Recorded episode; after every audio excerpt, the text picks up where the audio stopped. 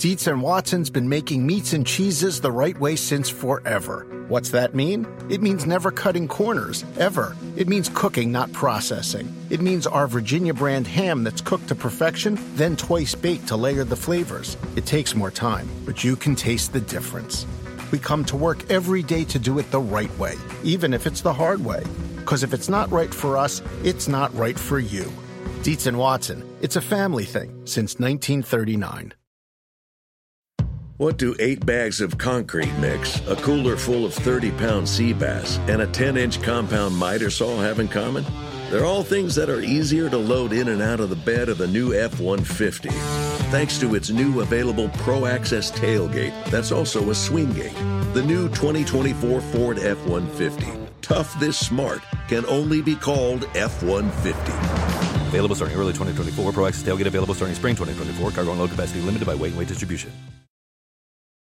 This episode is brought to you by Progressive. Most of you aren't just listening right now, you're multitasking. But what if you could also be saving money by switching to Progressive? Drivers who save by switching save nearly $750 on average, and auto customers qualify for an average of seven discounts. So multitask right now. Get your quote now at progressive.com. Progressive Casualty Insurance Company and affiliates national average 12 month savings of $744 by new customers surveyed who saved with Progressive between June 2022 and May 2023. Potential savings will vary, discounts not available in all states and situations.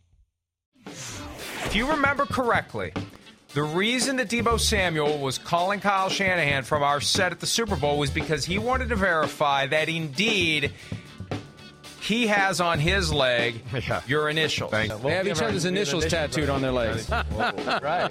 Okay. Offer to turn the C in the CS that is tattooed onto your leg into a D. Yeah, it's an easy I'll have fit. DS. Right. I'll have Deebo Samuel tattooed on my leg. That proves to you my commitment.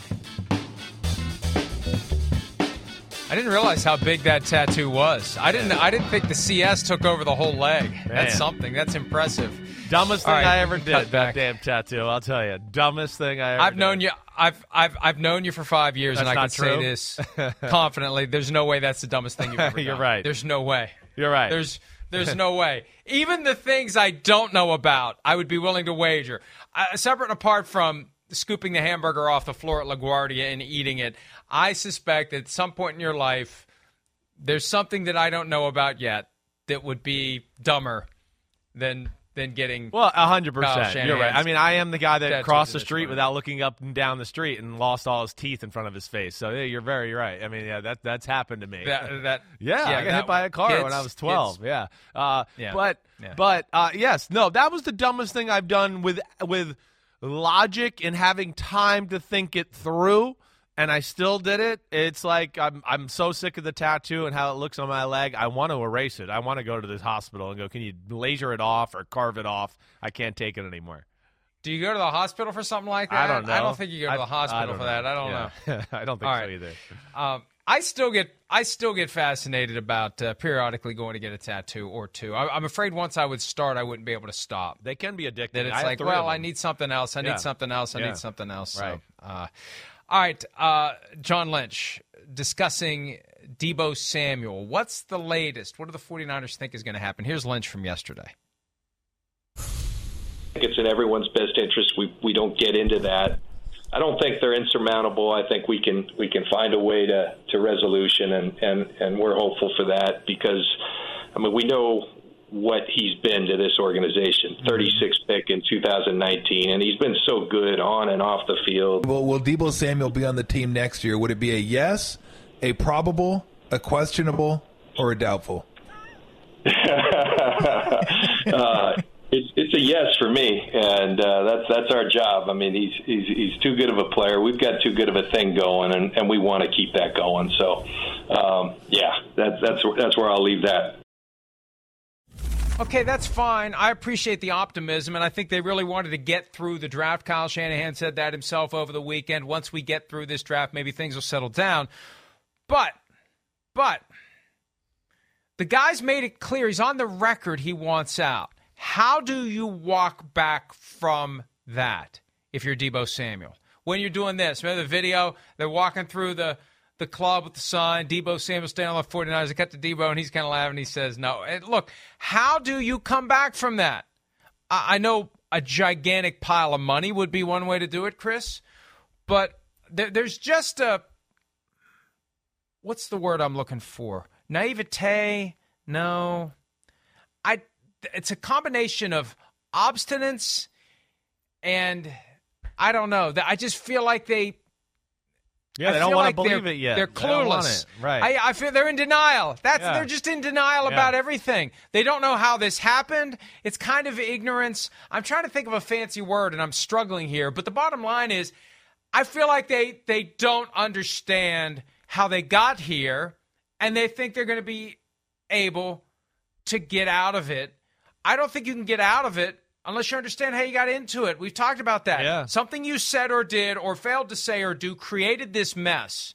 So until you can solve that and undo that, you can't solve these problems. And I know they're trying to be very respectful and not talk publicly about it, but they're saying just enough to make us wonder what the hell they think they're going to do. Wave some magic wand, and all of a sudden, Deebo Samuel decides he's staying put. I, I, I, if they if they could do that, oblivious may be the word. If they could do that, why didn't they already do it?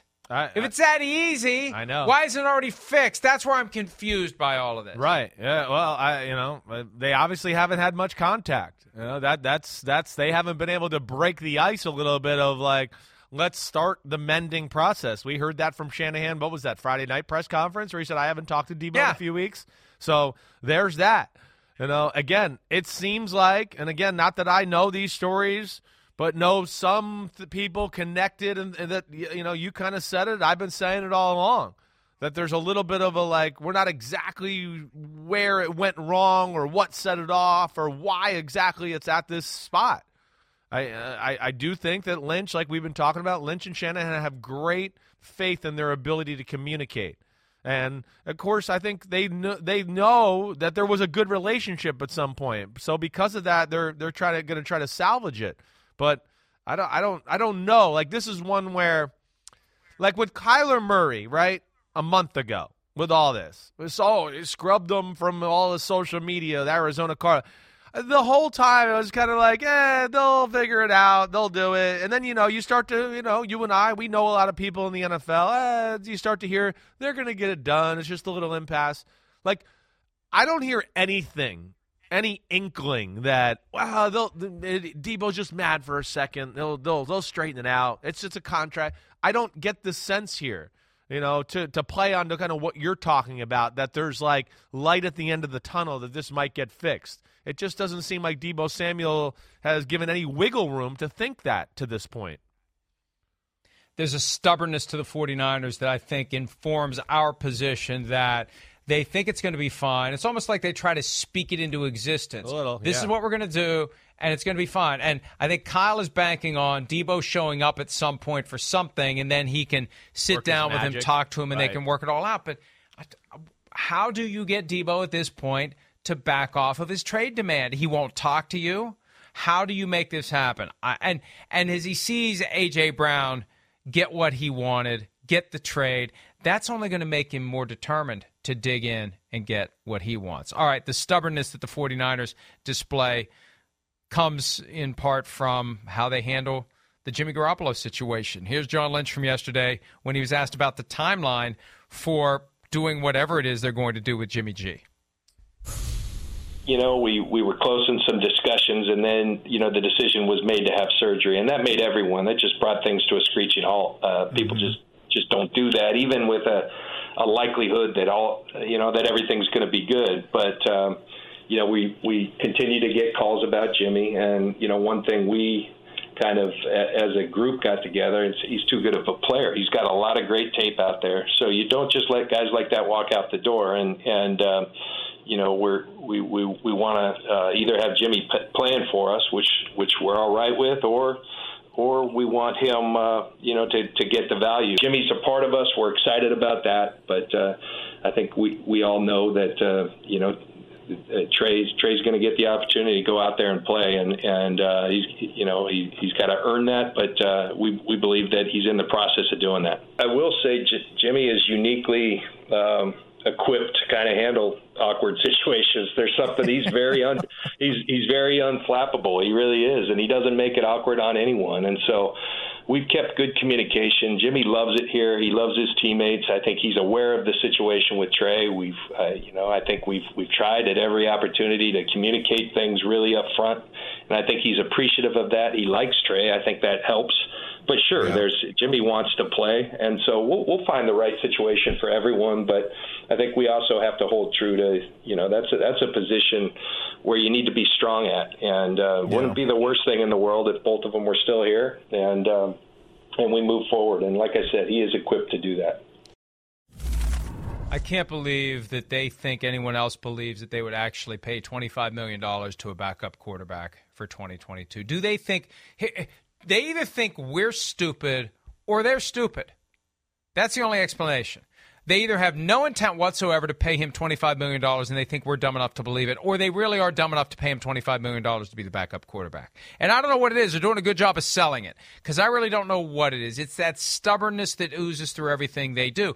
And, and you can, and you know, all this, uh, oh, Jimmy G's a great guy. Jimmy G's unflappable. Jimmy G will do this. Jimmy D will do that. You know what? Jimmy G was on with Adam Schein within the past week or so. He was miserable. And he said 2021 was a strange year, and I wouldn't wish that on anybody. Now, are you telling me that this guy is going to be perfectly content to continue to get jerked around as they try to wait for somebody's ACL to blow out with some other team, and all of a sudden, oh, let's go get Jimmy G. He's healthy now. They wanted him before he had the shoulder surgery. Let's go get him. Let's go get him. And then when they get up to Labor Day weekend, hey Jimmy, you know, sorry, we thought we'd have an opportunity by now, but you know how this goes. We Trey Lance is our guy. We can't pay you twenty five million. Maybe we pay you ten million. You want to take a fifteen million dollar pay cut? That's fine. We can't pay you twenty five million, and if you can't take a pay cut, we're going to have to cut you. And then he's stuck. He's screwed. He's got no opportunity at that point. I think that's why he's kind of doing that. Like why? Is, like why is a guy who's destined to be a backup quarterback in San Francisco unless he's traded doing media? I feel like he's trying to agitate in his own kind of way to just hoping that people like us will will figure out what's going on here. He wants out. And the sooner he's out, the better. And they're squatting on his non guaranteed salary. They can cut him right before the start of the season and owe him nothing if he's healthy. Uh, it's, I, I, and what does this do? What does this do to Trey? Is this the right way to start your Trey Lance tenure. That's the one thing that bugs me about all this. They got a guy that they need to be focused on. They got to prop him up. He's your guy. He gave up all that stuff to go get him. And you're letting this Jimmy G BS undermine your ability to focus on the guy you should be focused on. Agreed. I, I don't disagree with much you said there. I mean, I'm I'm kind of with you. First off, we got an inkling there that Jimmy G Jimmy G did the shoulder surgery to stop the trade talks. Right, and we were, we're, I mean, John Lynch just told you we're in the middle of conversations team, and then Jimmy decided to have surgery. Oh well, Jimmy decided to have surgery because he didn't like where you were going to trade him or where it was going. He took power back into his own hands. Period. That that's what it looks like. You know, so they kind of let us the inkling there. You know, both, having two quarterbacks does not mean you've got a strong quarterback room. That does not. And I would be with you all the way. Totally a disaster for Trey Lance. Oh yeah, bring Jimmy Garoppolo to training camp. Right. Should go great. And then the first week, let's say it's day five, Trey Lance throws three picks in practice. The media saw it, and Jimmy G's tearing it up, and the team sees it. Oh, we got great. It's going to be great for Trey Lance's development. Great. And then the preseason game, you have one or two games like that. Oh, and then what are we going to, I mean, are we going to get to the regular season? And you, are you trying to tell us that you're going to bring him to the regular season? And then he's going to, you guys start out 0 2 and he doesn't play well? And he's gonna, Jimmy Garoppolo's going to be your backup? And, that's not going to be a thing for the 49er fan base and the organization? Like absolutely not. Yeah, it's it's crazy. I think they think we're stupid. I think that's the one I would choose of either one. I don't think they're stupid. I just think they think we're stupid and uh, I don't like that either cuz I'm not stupid. I'm well, it's stupid. above it's, it. it it's stupid for them to think we're stupid because it's transparent. And either they are playing dumb or they are dumb. Either way, it's not a good look for the San Francisco 49ers and I don't know how they fail to see that. Let's take a break. Had a chance to talk yesterday with Bills GM Brandon Beane. We're going to play some of that for you next on this Tuesday edition of PFT Live.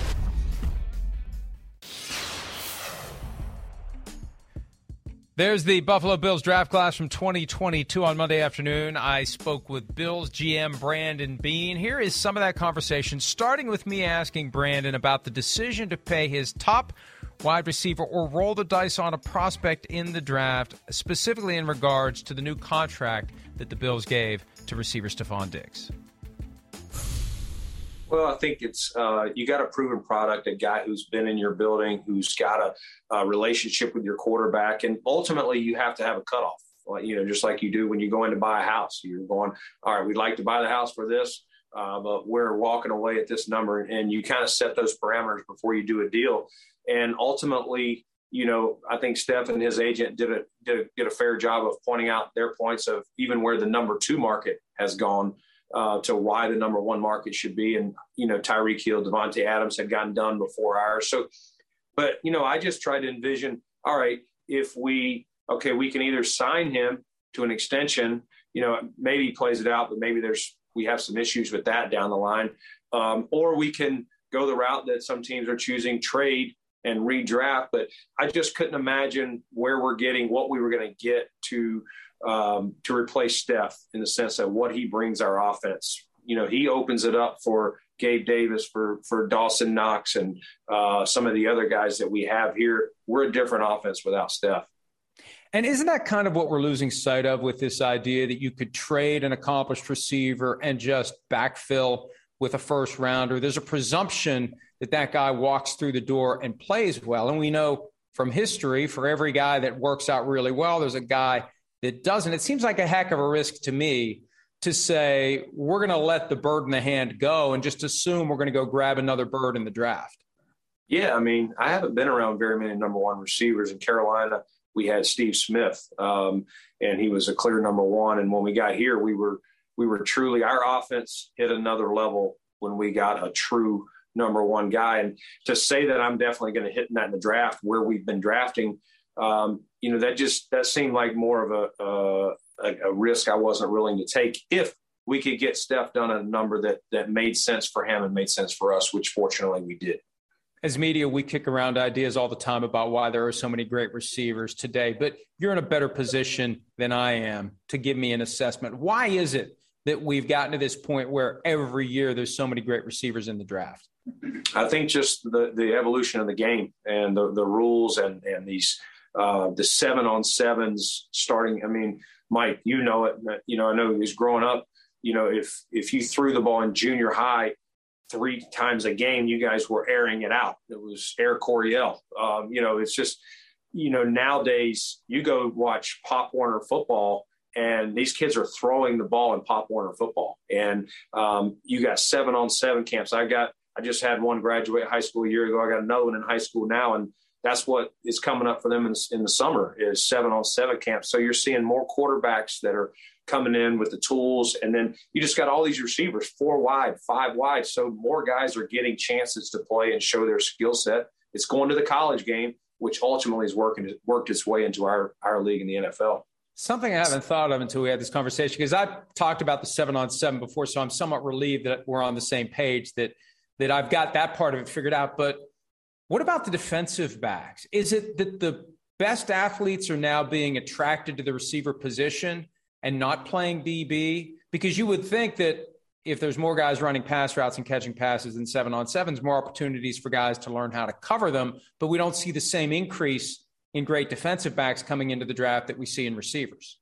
Yeah, and I think that's why there's still a premium on that corner position because it's, it's it's hard to find and and the rules of the game are so pro receiver. I mean, you, you, if the if the same contact is going on offense to a defender, it gets let go. That many times is called, you know, either illegal contact or pass interference on the defender. So playing defense in, in our game is is harder than ever, especially defensive back, just the way the rules are. And uh, again, I think guys like scoring touchdowns versus being scored on. Guys are naturally going to go. You hear it all the time. I mean, uh, Trevon Diggs, Steph's brother, went to Alabama as a receiver, and they thought, man, this guy, this guy would be a big, good-looking corner. We think that's his his long-term play, and uh, he's had a heck of a start in Dallas. Full conversation is available at uh, PFT and YouTube.com slash NBC Sports. A couple other topics got into with him. what does he look at when the schedule comes out? And also, how confident is he that the end of the playoff loss to the Chiefs is in the rearview mirror? Because we talked about other teams that seem to struggle to get past big losses like that, whether it was the Seahawks in Super Bowl 49, the Falcons in Super Bowl 51, something that can hover over a team. How confident is he they can move forward? So you can see all that there. But, you know, Chris, they're on the side of you got a great receiver, you pay the great receiver. You don't try to get cute and trade him and go draft somebody else who's going to be as good. No, I mean he said a lot of great things. I mean, we t- he talked about you know the youth, the youth football, the rules, right? The way the league set up. We talked, we've talked a lot about that. But yes, he's one that sounds like he's going to be one that's going to more flirt with the proven commodities over the you know unproven. Let's see if we can work him and, make it better. Uh, and I get that. And, you know, we've talked about that. It's going to be interesting. They did a good draft. They're a very well built football team because of Brandon Beane. I love the James Cook pick they had from Georgia, Dalvin Cook's little brother. Man, you know, Josh Allen stressing the defense with his big arm and then him working underneath. Wow, James Cook's going to be a big weapon for them. Let's go ahead and take a break. When we return, the NFL has plenty of investigations. They have one fewer now. One has been closed. We'll tell you what the NFL concluded and some lingering questions as it relates to that issue when PFT Live continues right after this.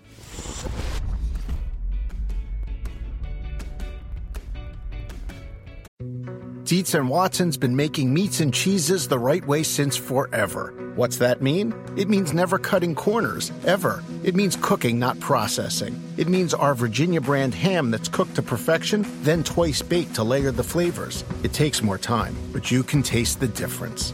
We come to work every day to do it the right way, even if it's the hard way. Because if it's not right for us, it's not right for you. Dietz and Watson, it's a family thing since 1939.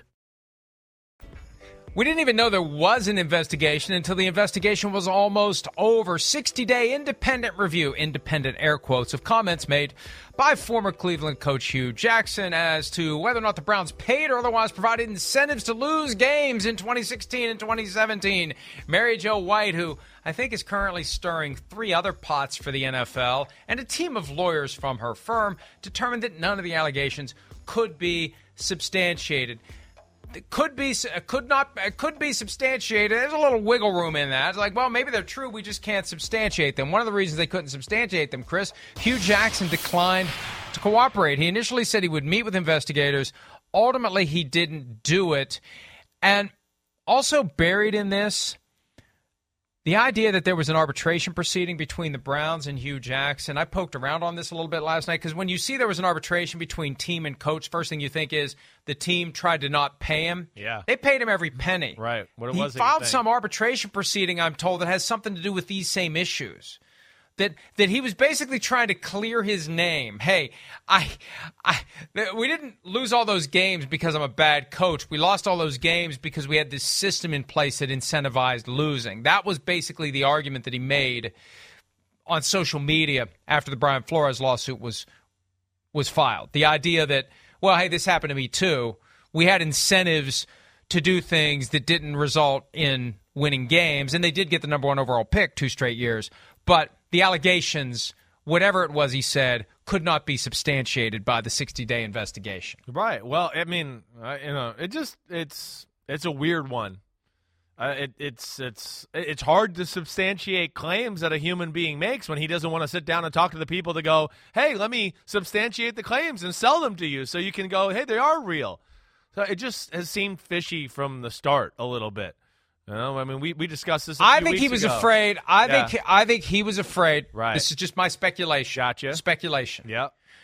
I think that he became concerned about how the allegations and maybe his participation could blow back on him.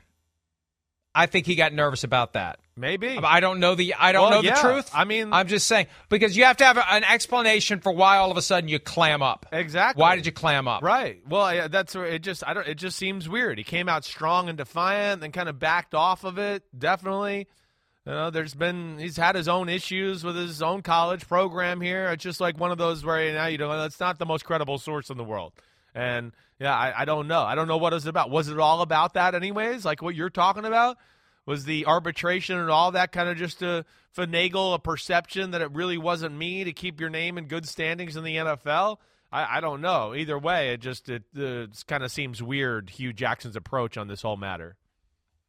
And and the the only reason that we know about this separate arbitration between Jackson and the Browns is that it's mentioned in the final paragraph of the statement. The club produced thousands of pages of documents, emails, et cetera, et cetera, and the club had access to the public statements and the filings made by Hue Jackson and the testimony he gave in the prior arbitration proceedings. So so he's all and maybe he just decided, hey, I've already said I've already said what I said. I don't know if he was concerned about maybe committing perjury, if he already testified before and then he comes in and tells a different story now. I don't know, but he just decided, I'm out, I'm done.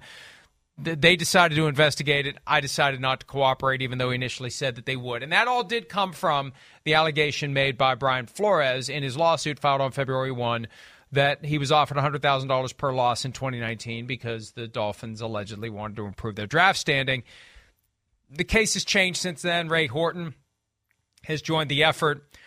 Um, Steve Wilks, the former Cardinals coach, right. is now part of it. They had a uh, they had a hearing yesterday, a conference yesterday, and two big things to keep in mind as it relates to the Flores case moving forward. Number one, the only issue that's getting resolved over the next few months is whether or not the NFL is going to be able to force the case into its secret rigged kangaroo court known as private arbitration, presided over by the commissioner or his designee. That's going to be briefed, it's going to be argued, it's going to be resolved at some point, maybe right at the start of the season. So that's all that's going to happen this summer. Secondly, secondly, the plaintiffs, Brian Flores and Wilks and Horton, they're willing to participate in efforts to try to resolve the case. The NFL is not. And in a letter that was sent jointly by the lawyers on April 21, the NFL went back to without merit. Remember, initially they said the case is without merit. Then they said a lot of other things that made me think, well, maybe they don't think it's without merit. Now, officially, letter to the judge, April 21, NFL position, claims are without merit as a matter of law. That's uh, it's hilarious. I did not know that aspect there. Well, I guess they got to they got to throw their best pitches here when it comes down to it, and and and you know try to look like they're not guilty uh, in this this whole. It's process. definitely without merit if they get to resolve the case in their kangaroo court. Well, of course, I mean it is presided over by the commissioner. It, it, it, it's definitely without merit there. It doesn't even the whole thing doesn't even seem like it should be legal. Hey, here's a head coaching job. You got to sign this because if we fire you, ha ha, you got to do what we say anyways, and we'll be the judge to tell you how it all went down. I mean, that, that doesn't even seem like it's morally or legally right that you can do that. Well, that's the that's yeah, the first fight. That's right. the first fight. Right. And the argument is going to be it's wrong for one of the parties to the cases to be deciding yeah, yeah, yeah. I'll go. I'll, I'll, I'll, hey, I'll do you a favor. I'll, I'll, I'll serve as the judge here. You're suing my company and the various teams right. that employ me. I'll go. I'll go ahead and I'll, do you a favor. I'll what's, take what's that? what's that Dolphins owner? What's that? I mean, guilty, not guilty. What? Oh, what? Yes. Excuse yeah. me. Hold on. I was talking to my friend there. Wait. Go on with the arbitration case. Sure, right, right. All right. Yesterday we drafted the biggest winners from the 2022 draft. Today we look at the biggest losers from the 2022 draft. We'll do that next draft, on draft. Draft, draft, draft, draft, draft, draft, draft. The Giants were perceived to be losers in 1979. On this day, according to Quirky Research, the Giants used the seventh overall pick on an immobile small college quarterback who had completed less than half of his passes in his college career. His name? Phillip Simms, aka the Big Effer. Uh, hey, so much. Yeah, well, maybe the, is this why? Is this uh, have we finally tripped over Chris the origin story for your defense of Josh Allen for having a low completion percentage in college? That's right. Is this all motivated by Phil having a low completion percentage because he had a bunch of crappy receivers at Morehead State? Uh, that that and they you know and just I've seen a little like my dad's games in college and of course even the NFL like it just is such a different game. I mean, I, I was watching a game of my dad just the other night, like in '85, in 1985. Like, you know, they're just it's it's it's so much more aggressive with the passing game. There's no wide receiver screen or four yard option route. You know, six times on one drive. It's it's just hilarious to where you know some of my dad's best years of his career in the NFL were at 55, 56 percent. Every throw is 20, 30 yards down the field. So uh, it's just a different game. But uh, yeah, Big Phil certainly got some booze uh, early on in his career. Nobody knew who the hell he was up here in New York. All right. Uh, you got a trivia question for me, and I can tell you right now, I see it and I don't know the answer. All Go right. ahead and, and ask it. All right. Well, you should. You should be paying in the draft. You're a football guy. It was the number one thing here this Go ahead. weekend. Get. I mean, you didn't read an article Sure on was. it. Go Mr. ahead. Irrelevant. You didn't Go know ahead. who he was this year? I don't. I don't know who Mr. Brock Irrelevant was. I think the whole Mr. Irrelevant thing is stupid. It's a little disrespectful. I, I I would agree Right. with that. Um, like, hey, in a seven round draft when you have you. when you have 400 undrafted guys who are signed like that Right. the last guy drafted i, I, I I've, I've always thought it was stupid and I, I think it is stupid and disrespectful to the guy Yeah, well, it was Brock Purdy this year. 49ers drafted him out of Iowa State. So uh, that was Mr. Irrelevant, pick 262, and now he gets made fun of for the for the year until the next draft. All right, now I and, get and now that, that- that- that it's improved they've dramatically improved an already stout quarterback room we got a great quarterback room we've added brock purdy to it in san You're- francisco You're funny. Maybe you can write one of those stupid headlines for Shanahan later today. Maybe he'll like that. Annoying. All right, annoying. Go Sorry, ahead. stupid, annoying, whatever. um, all right. Well, I think I'm the biggest losers in the 2022 draft. I'm going to go with Justin Fields. I know we talked about him a little while ago, but. Uh, yeah, I do look at it. In a free agency, they didn't do much to help him out a whole lot. This was not an offense that we looked at to go, oh my gosh, they're so incredibly talented. You know, they lost Allen Robinson in free agency. Darnell Mooney, I think, is the best receiver on the team right now. You know, and the draft really don't address or do anything there other than Velus Jones, who's a good slot number three type receiver. Uh, but like we talked about earlier, I just don't see the vision there behind Justin Fields and what they're going to do or the support system here as of yet. Yeah, look, I, I, I'm not going to get in the weeds with any teams or picks because we don't know what they're going to be. It's very easy to say Baker Mayfield. He was a huge loser this weekend because his best opportunity to go somewhere else and thrive went bye bye when the Panthers and the Browns couldn't work out a deal. They weren't even close enough for Baker to say, Yeah, I'll trim off a little bit of my salary to make this happen. The window closed. The Panthers go out and draft Matt Corral, and that's it. That's it. But who knows what's going to happen now? I really do think Baker Mayfield has to get accustomed to the idea that he's not going anywhere. That he may be with Cleveland into the season. Salary's guaranteed already. They may keep him into the season, hold him right up to the trade deadline, Chris. Yeah, and they might. Maybe they will. Maybe they'll just drag this out as long as possible to kind of see if they can get an inkling with the Deshaun Watson thing, like we've talked about. Yeah, I don't know. I don't know. Um, all right, my next one. I'm gonna. I'll go. I'm gonna go the same lines along the same lines there. Deebo Samuel. I'm gonna go with Deebo Samuel I mean, uh, because it, you know, again, I think this was the weekend for you know a chance for it to happen, and it didn't even sound like it was even close to happening. I guess that's where I kind of look at it to where it doesn't seem like any conversation between any team and the 49ers even got anywhere to the point where the 49ers were considering it. If he did want to get traded, yeah, he's going to have to wait. And he's going to have to probably wait to talk to John Lynch and Shanahan again and all of that. But he's in a tough spot. He is, like we've discussed a lot leading up to the draft. It's a hard time of the year now for teams and, you know, wait, assets to trade for this guy, money allotted. The 49ers are going to go, damn, we want something that helps us now. But wait, the draft just happened, so now we're gonna have to get picks from next year's draft. I think there's a lot of moving parts there, and I, I don't think you know Deebo will benefit from it uh, ultimately. And, and, and look, I agree with you. And uh, Pete asked, "Is it really that bad for him to be there?" Well, he wants out, so apparently, Yeah, yes. that's what I There's mean, right, dysfunction there right. that needs to be Taking undone some way, somehow. Right. I'm going to go with the Titans generally because, look, this is a team that had been a bedrock of stability in the AFC, the number one seed. And yes, it didn't go well in the playoffs, but hey, when you throw three interceptions and still almost win the game, it could have gone a lot worse. They, they just seem like they're in this weird transition now. They add Malik Willis in round three. That sends a shot across the bow at Ryan Tannehill, and I think it puts a cap on how long he's going to be there. And the whole idea that you trade A.J. Brown in year four of his contract, you scratch the lottery ticket, it's a winner, and you don't enjoy the proceeds of the winning ticket, you trade it in and you bring in another receiver and you put a bunch of extra pressure on Treylon Burks to be A.J. Brown. Hey, Treylon Burks, go be A.J. AJ Brown. Well, you just could have kept A.J. Brown. I, I just, I, I feel like, I don't want to say they're losing their way, but they don't feel like that that pinnacle of stability and we got a plan and it's all working. It's just like all of a sudden I feel like they they're kind of all over the place. Yeah, I, I, I hear you there. They're, they're definitely taking a risk, and maybe that's why Mike Vrabel was shaking his head after that and doing that, going like, man, he's he looked like it was one of those like, ooh, I can't believe we just did that and trade that guy for that guy. Whoa. Whoa, okay, I'm a good team guy, but whoa, whoa. I mean, that's what it seemed like. So uh, I know we got we got to go to the break and but, let's take a break. Let's take a break, and yeah. we'll wrap up the draft of the losers from the 2022 draft when PFT Live concludes right after this.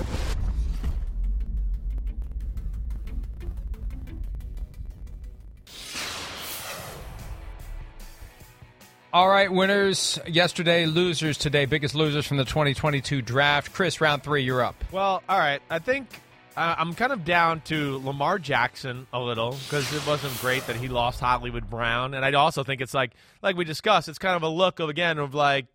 Eh, quarter receivers that have options don't really want to go play there. Uh, that's not what they want to do. Uh, Hollywood Brown, see ya. Sammy Watkins was there last year. I think that's how they're going to have to do it. It's going to be those type of players, veteran guy, sign them.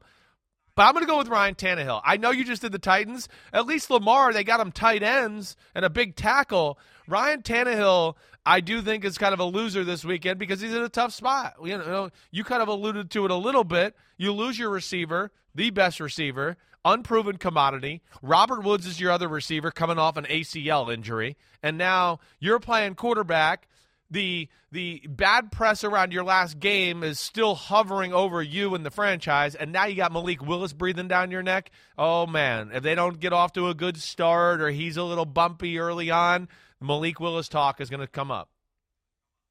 Even though you basically just took two picks in I know. one. I didn't really mean to. I, am sorry. That's all right. I'm yeah. still taking Lamar Jackson. Good. Lamar Jackson was my pick. Right. Good. Because even though it's regarded as like the Ravens had this great draft, and they did this and they did that, and they yeah yeah they they didn't draft any receivers, but the occasion didn't arise. But they've added a lot of great players there's this perception yeah, that yeah. that Hollywood Brown didn't want to play with Lamar Jackson. It's nothing against Lamar personally. It's the system. Well, the system is Lamar, and it, it really makes you wonder does this work? And that's what makes the A.J. Brown trade more compelling. The Eagles are trying not to be too one dimensional. They're going to try to force their way to be balanced. That's what the Ravens need to do. They've been talking about it, Chris. Will they do it?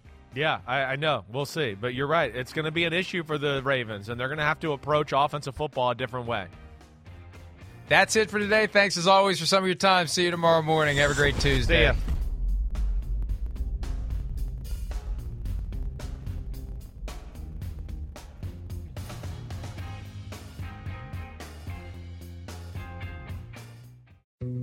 Dietz and Watson's been making meats and cheeses the right way since forever. What's that mean? It means never cutting corners, ever. It means cooking, not processing. It means our Virginia brand ham that's cooked to perfection, then twice baked to layer the flavors. It takes more time, but you can taste the difference. We come to work every day to do it the right way, even if it's the hard way.